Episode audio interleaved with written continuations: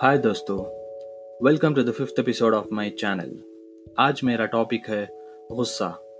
कहते हैं दोस्तों कि गुस्सा आग से बना है और इंसान मिट्टी से।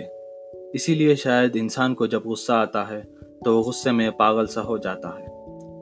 दोस्तों, गुस्सा एक इमोशन है, जिसका इंसान के अंदर रहना खुद के लिए ख़राब है और बाहर निकलना दूसरों के लिए ख़राब है।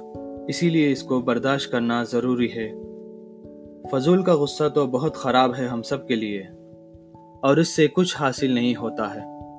इंसान एक दूसरे को उतना ही गुस्सा कर सकता है, जितना उसके दिल में सामने वाले के लिए इज़्ज़त हो। अगर वो अपनी इस हद को पार कर जाए, तब उसे वो इज़्ज़त नहीं मिलेगी। इसका मतलब इज़्ज़त का कनेक्शन कहीं ना कहीं गुस्से से जुड़ा हुआ है। शायद इसीलिए दोस्तों, हम अपने माँ बाप टीचर, बॉस को इज़्ज़त देते हैं जबकि उनका गुस्सा हमारे ऊपर सबसे ज़्यादा रहता है। मगर हम उनकी इज़्ज़त करना बंद नहीं करते, क्योंकि हम जानते हैं कि वो हमारी भी इतनी इज़्ज़त करते हैं, जितनी कि हम उनकी इज़्ज़त करते हैं। मैंने अपने बड़ों से ये भी सुना है दोस्तों, कि जिस इंसान को गुस्सा आ जाए, अगर वो खड़ा है तो उसे बैठ जाना चाहिए। अगर बैठा है तो उसे लेट जाना चाहिए। इससे उसका ब्लड प्रेशर कंट्रोल में आता है और उसका गुस्सा कम हो जाता है। इसीलिए हमें गुस्से को मैनेज करना चाहिए, जिसको इंग्लिश में एंगर मैनेजमेंट कहते हैं।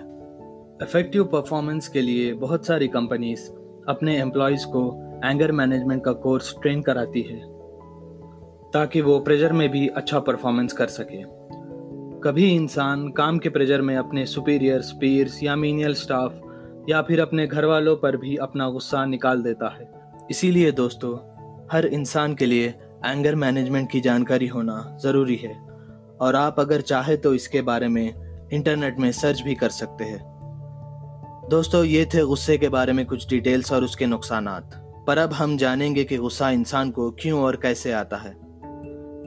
जब कोई काम आपको पसंद ना हो और बार बार कोई आपके सामने उस काम को दोहराए तो लाजिम है आपको गुस्सा आएगा। और हो सकता है आप उस इंसान पर अपना गुस्सा निकाल दे। मगर शायद आपको जो चीज़ पसंद ना हो, वो सामने वाले को पसंद हो। हर इंसान की अपनी अपनी पसंद होती है, और इस पे हम कभी भी ज़ोर नहीं दे सकते। इस तरह अचानक गुस्से का आ जाना, इसे साइकोलॉजी में एमिकडला हाईजैक कहते हैं।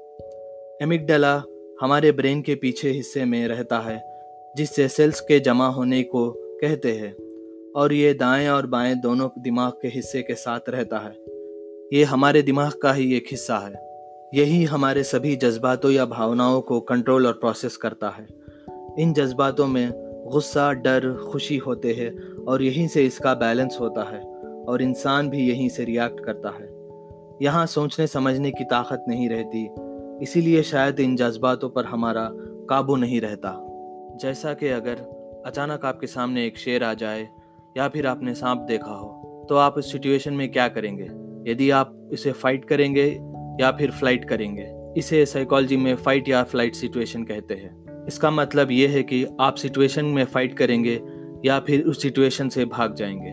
कुछ लोग अपनी लाइफस्टाइल को हरगिज बदलना नहीं चाहते हैं और ऐसे ही लोगों के ज़िंदगी में अचानक कुछ हादसा हो जाता है, तब वो सिचुएशन को हैंडल नहीं कर सकते और ज़िंदगी भर ज़िंदगी से नाराज़ रहते हैं। मगर जब आपको पता चल जाए कि इसमें कोई खतरा नहीं और आप सेफ़ है यहाँ आपके सोचने और समझने की शक्ति का काम शुरू होता है, क्योंकि जब आप रिलैक्स मोड में आ जाते हैं, और आप फिर जब उस सिचुएशन को हैंडल कर सकते हैं, जो कि दिमाग के दूसरे हिस्सों का काम है। आप इंटरनेट पे जाकर एमिकडला हाईजैक के बारे में सर्च कर सकते हैं। शायद इसीलिए हमें हमेशा कॉन्शियस रहना है और सब्र का साथ नहीं छोड़ना चाहिए, वरना इसमें हमारा ही नुकसान होता है। थैंक यू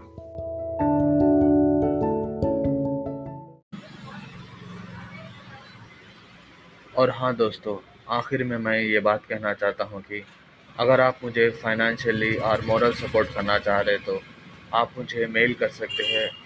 मेरा मेल आईडी है Mohammad Khalid nine five nine eight gmail dot com. Spelling ये है M O H A M M A D K H A L I D nine five nine eight gmail dot com. And if you want to support me financially or morally you can mail me through the email id the mail id is muhammadkhalid959 at gmail.com thank you